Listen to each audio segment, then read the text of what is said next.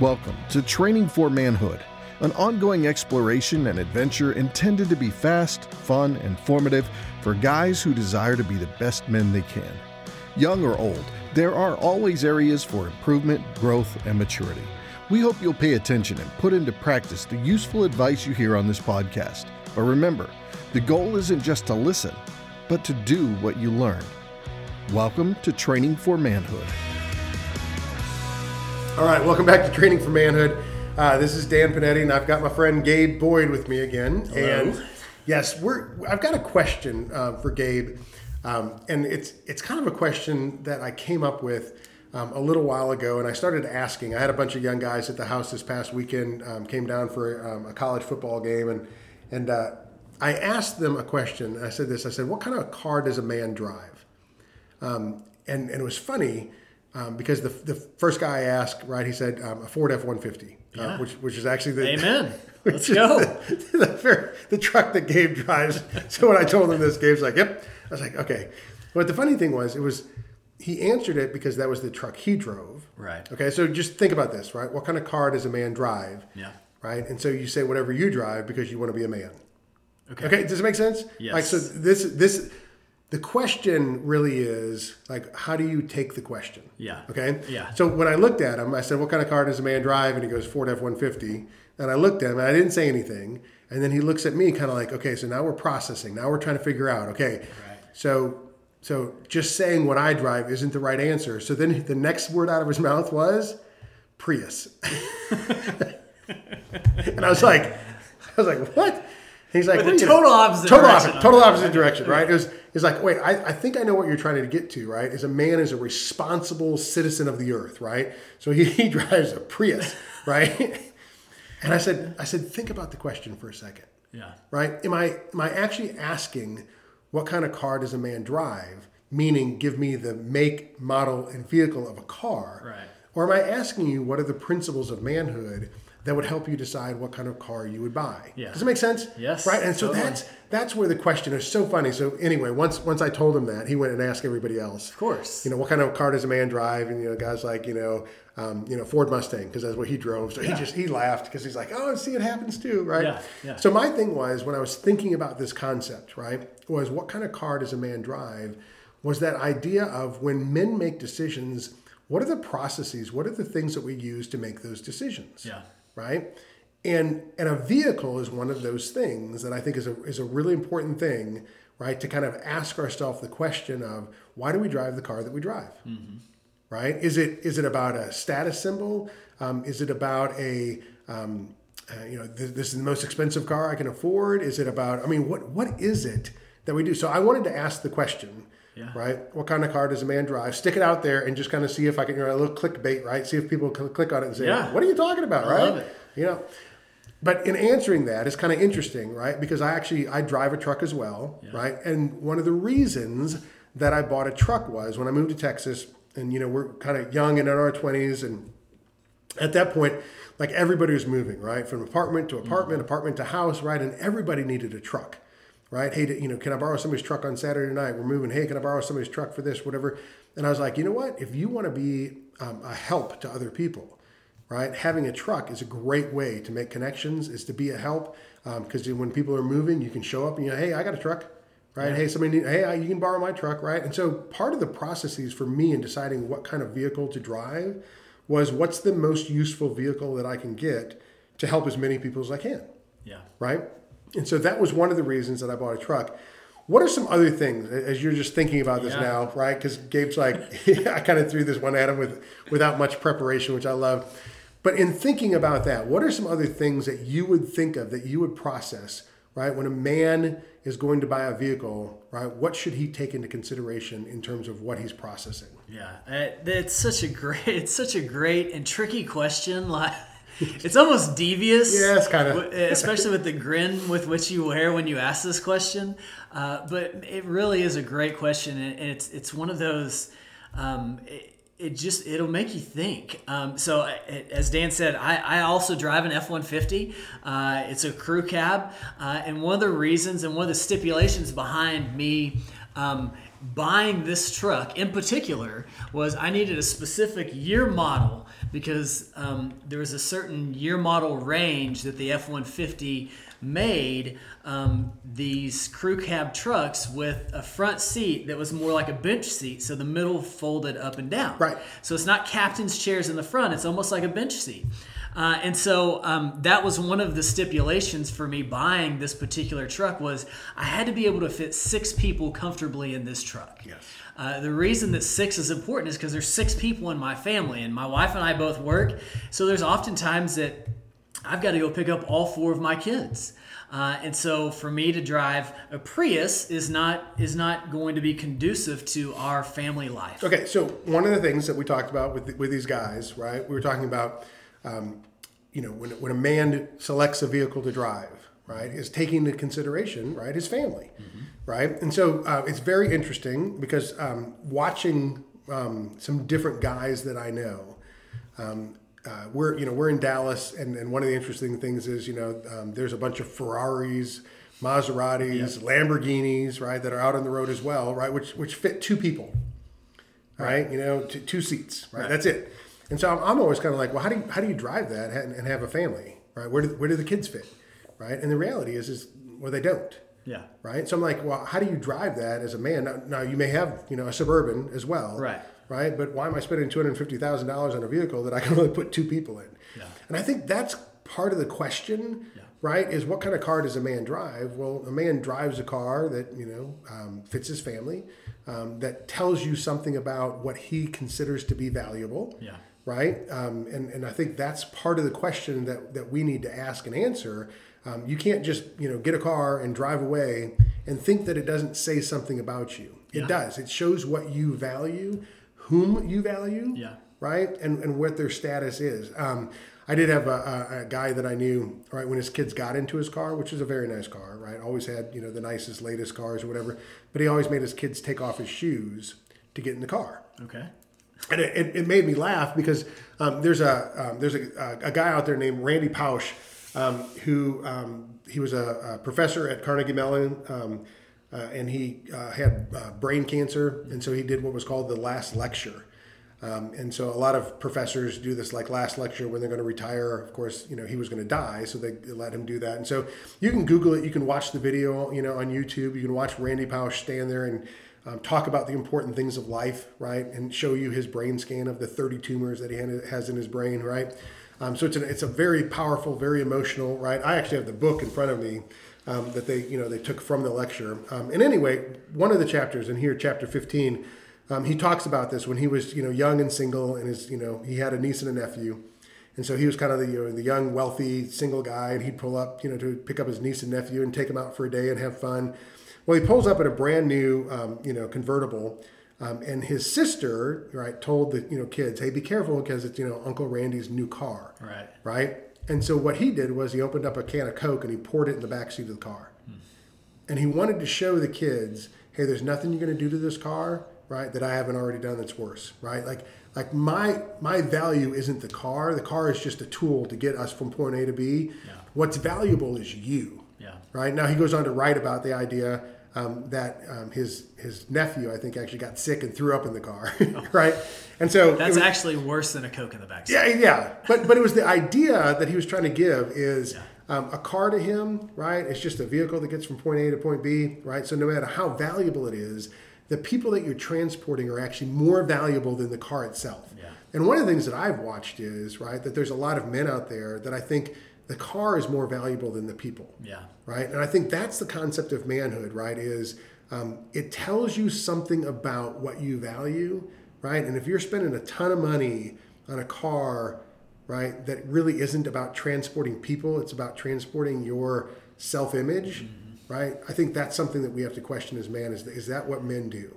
Yeah, yeah, that's such a yeah. You, you've hit it because eh, I'm even thinking about just the laundry list of cars that I've had in my past, and especially when my wife and I were first married. Just like I mean, most newlyweds, we had very little, if any, money.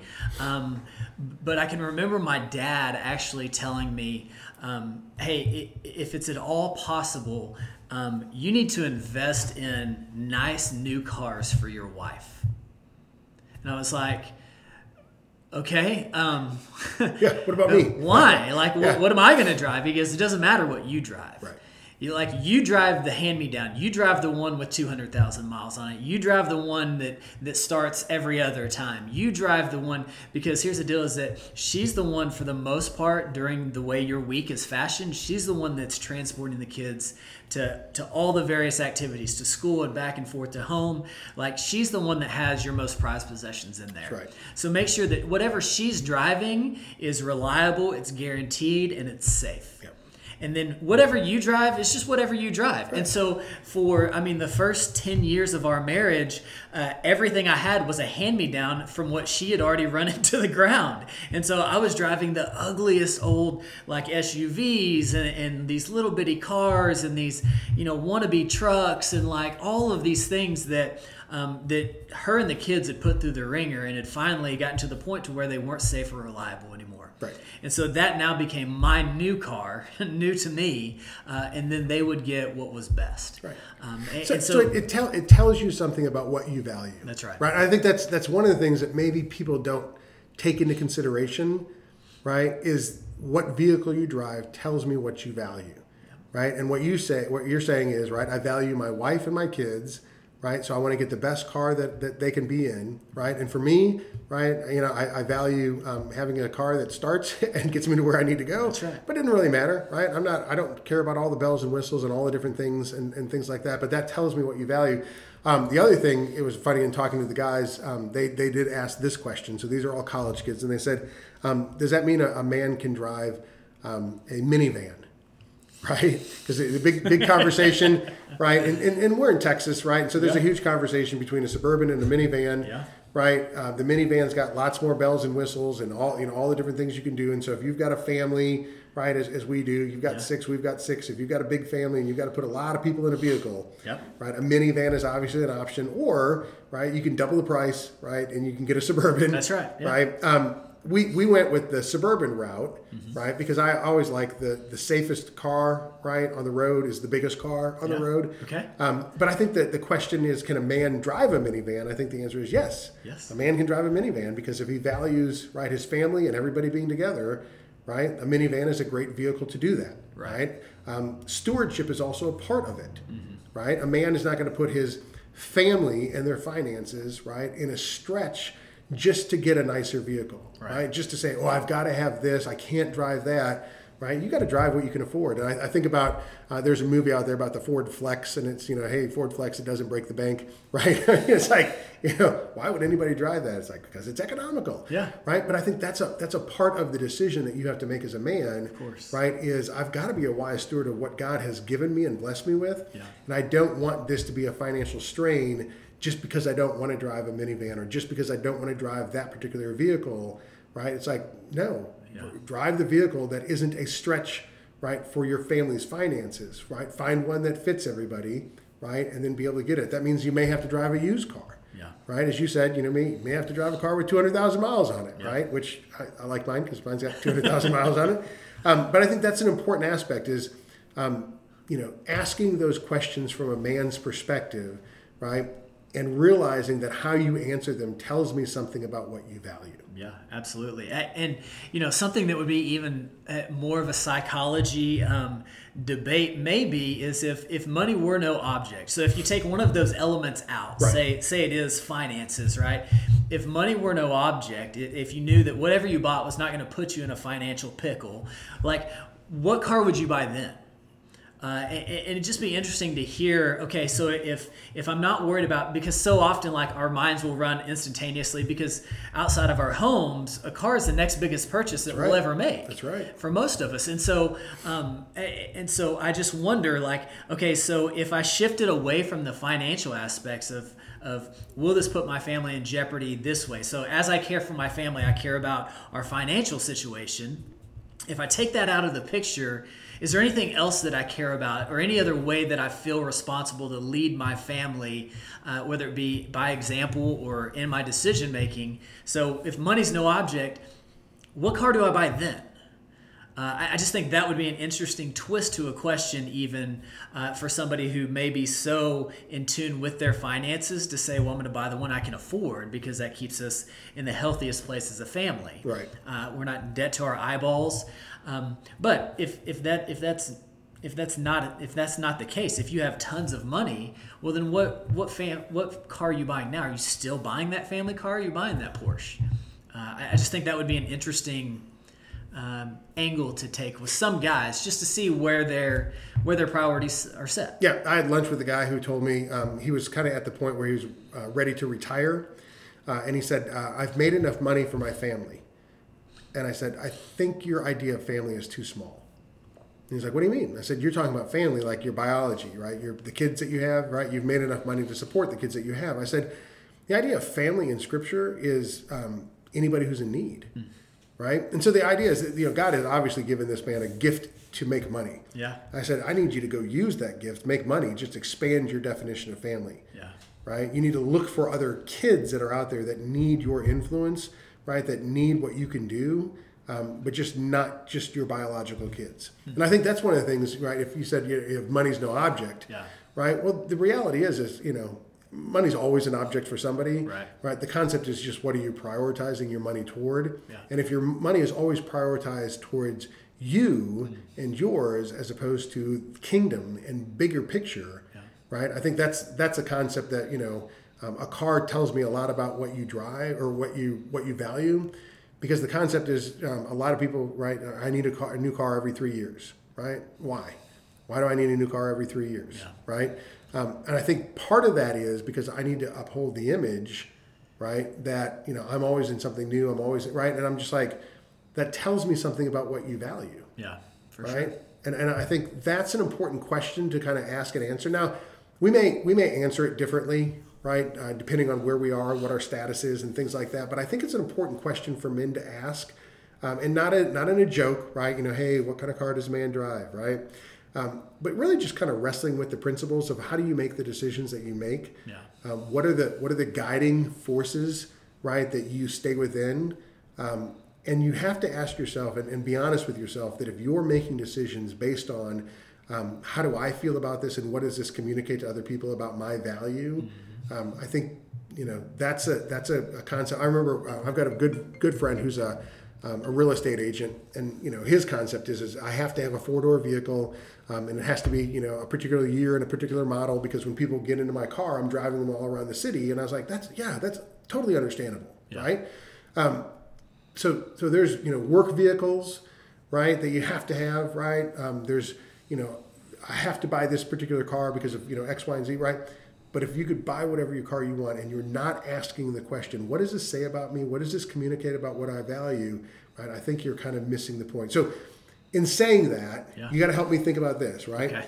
What would be a takeaway from that, right? If you're if you're a young guy, um, you know, you're, you're kind of starting your job and you're going out looking for a vehicle, or you're an older guy and you, you open the door and you look out in the garage. Yeah. Right. What What's our takeaway from that of what we what we're going to ask men to do this week? Yeah. I, I mean, here's at the end of the day, like the this question is so much bigger than cars. It is. It's not about the car, and you and you already said that.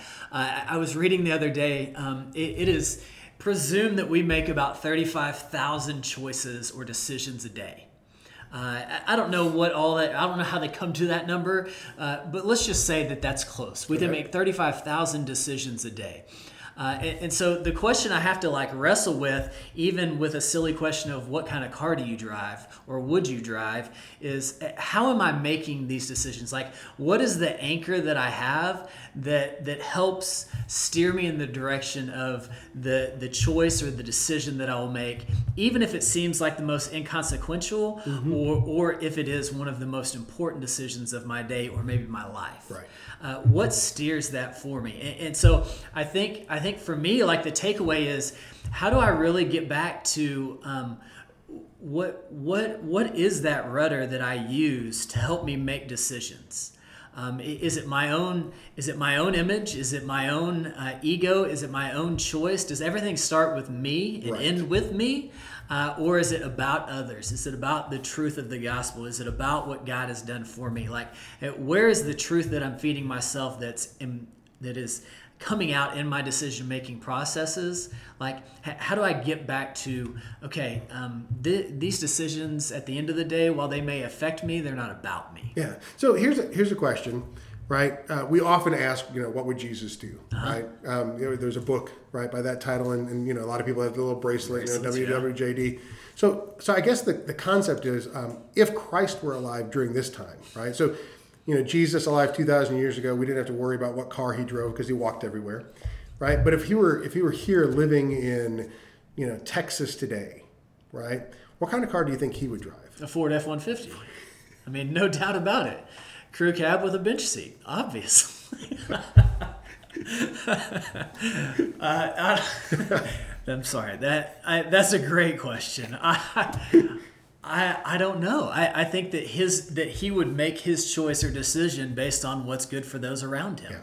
It would be a sacrificial one. Whatever decision he made, uh, beyond the make, model, year, or how much it cost, it would be a sacrificial decision on his part. So I think part. that's right. So there is the question, right? There's the question because it's not about cars, even though the question, what kind of vehicle would you drive?